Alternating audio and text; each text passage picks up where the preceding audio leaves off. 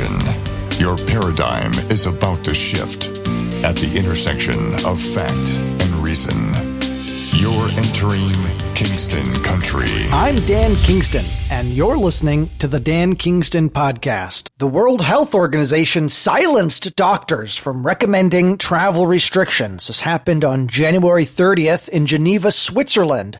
It's not known exactly who silenced these recommendations over at WHO, but we do know that they were silenced. Medical doctors were silenced. These medical doctors were recommending for travel restrictions at the height of the coronavirus spread. Director General of the World Health Organization, Tedros, strongly advised against travel restrictions, if you remember, saying that restrictions can have the effect of increasing fear and stigma. That was from Director General of the World Health Organization in early February, saying that travel restrictions, again, have the effect of increasing fear and stigma. Who was it over at the World Health Organization that overruled medical doctors that were suggesting, recommending, advising the travel restrictions because COVID 19 was spreading fast? And it was spreading fast in China. There was fear it was going to spread fast around the world. But the bureaucrats over at the World Health Organization, the administrators, the officials, the globalists, the bloodsucker globalists in charge, uh, gl- the bloodsucking globalists in charge, rather. Um, there's many, many of them. I don't want to blame this on one single person, although Director General Tedros is uh, is one of those globalists. Is he a bloodsucker? I don't know, but he's apparently very corrupt. He has a history of corruption, of covering up uh, previous infections that uh, happened uh, uh, in the past. So uh, this guy is not a squeaky clean wheel, okay, or, or, whistle, or, or, whatever you call it. He's a little bit crooked by all accounts, and so you might remember they were asking Fauci. Fauci commended Tedros. And so that was a, an eyebrow raiser. Why is Dr. Fauci commending the Director General of the World Health Organization and refusing to call him out? Uh, so there's that. But of course, what do you expect from Fauci? We hold him up on this pedestal. Uh, everybody does. On the right, on the left, everybody seems to have this fascination with Dr. Fauci. Oh, don't attack Fauci. Oh, Fauci, he is looking out for the best of us. I don't trust Fauci. I don't trust anybody that would say that this director general of WHO is a stand up character because, by all accounts, he is not a stand up character. Um, and he's more like a politician than, than any kind of uh, medical director. So uh, it wasn't until late February the World Health Organization changed their position, finally came around in late February. Uh, but yet, yet again, as I reported, as has been reported widely now, the World Health Organization silenced their own doctors from recommending travel restrictions on January 30th. Well, I mean, what harm did this have? You could you could say, well, you know, who cares? According to Mount Sinai, a very respected medical hospital. The majority of coronavirus cases in New York were due to travel from Europe. Again, the majority of coronavirus cases in New York were due to travel from Europe. Who is directly responsible?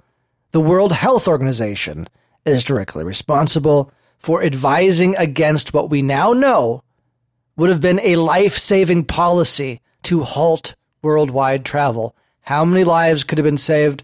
Hundreds, hundreds of lives presumably could have been saved. Now, I want to go look at the timeline. A lot's being made of the timeline, how Trump uh, was slow to react, how he wasn't uh, taking it seriously from the beginning. We know that that's a bunch of uh, bullshit, that Trump was very concerned with China from the beginning and very concerned with this virus from the beginning. But if you don't uh, take, uh, believe me, you don't have to take my word for it. We can just look at the timeline. We can look at who was making light of coronavirus and who was taking it seriously. On January 29th, NPR ran a piece by Allison Aubrey titled, Worried about catching the new coronavirus? In the US, flu is a bigger threat. That was January 29th, NPR. Then, January 31st, 2020, Trump issues an order blocking travel from China against World Health Organization recommendations. And remember, we now know that the WHO had silenced their own medical doctors uh, advising for travel restrictions. But Trump didn't know that. Trump trusted his gut, which said, we got to shut down travel because we have a virus spreading, potential to spread around the world. Now, when Trump issued those travel restriction, uh, restrictions, he was soundly criticized by the World Health Organization, by China, by CNN. In fact, everybody on the left was criticizing Trump. But on January 31st, the day that Trump did issue that executive order stopping travel from China, CNN runs an article. As the coronavirus spreads, Fear is fueling racism and xenophobia. So uh, uh, instead of covering the uh, great decision by Trump to block travel from China, CNN runs a story about racism and xenophobia. That's where CNN was on January 31st. And on January 29th, NPR was talking about how the flu is a bigger threat than coronavirus. Okay? Now, Trump's acting alone here against the mainstream media. On February 3rd, Chinese Communist Party spokesman says even American media and experts doubted the government's decision, saying that the U.S. government's restrictions on China are precisely what the WHO, uh, what WHO rejects. The U.S. is turning from overconfidence to fear and overreaction. February 3rd, from the Chinese Communist Party. Questioning President Trump, looking at American media and American experts doubting President Trump and citing those experts and those media figures against against the president. They're using us against us. That's what China's all about. On February 4th, the director of WHO says, We reiterate our call to all countries not to impose restrictions that unnecessarily interfere with international travel and trade. Such restrictions can have the effect of increasing fear and stigma with little public health benefit. And yet we now know that it would have saved hundreds and hundreds of lives. In just in New York, by the way, we don't know around the world, thousands of lives would have been saved. Just in New York, hundreds and hundreds of lives would have been saved. If they weren't so worried about their globalist uh, bureaucracy, their globalist policies, their globalist New World Order fantasies, utopia, dreams of a utopia, communist utopia that's impossible. It's impossible to achieve. It's only barely possible to to comprehend what kind of uh, uh, fallacy, what kind of a unicorn they have in their minds. That we're all just going to lock arm in arm and become one giant one world order government.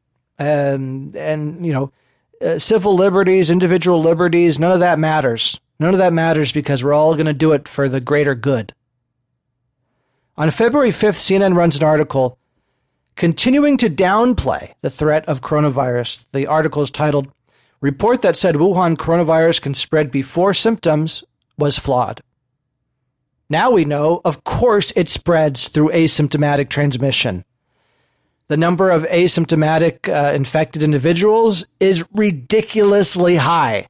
Nobody still knows the, the full number, but it's it's really it's right now it's being reported 20, 30, 40, 50, even 50% of infections of people infected might be asymptomatic and still able to spread the disease. Yet February 5th, CNN says report that Wuhan coronavirus can spread before symptoms was flawed. And by the way, on February 5th, I don't know if you caught it, they're calling it the Wuhan coronavirus. CNN is. Now, this is all out there on the public record. You can Google it, you can see it. CNN, uh, they have their articles out there still. I know they do change some of them and rewrite some of them and change the, the titles on some of them to make them look good. But I, I guess they just, uh, some of them slipped through the cracks. They didn't get to changing all their news speak. Some of it still left there on the record. And uh, maybe some of this will get taken down. But right now, it's clear. NPR and CNN were downplaying the threat of coronavirus, and they were criticizing the president for the travel restrictions, as was who?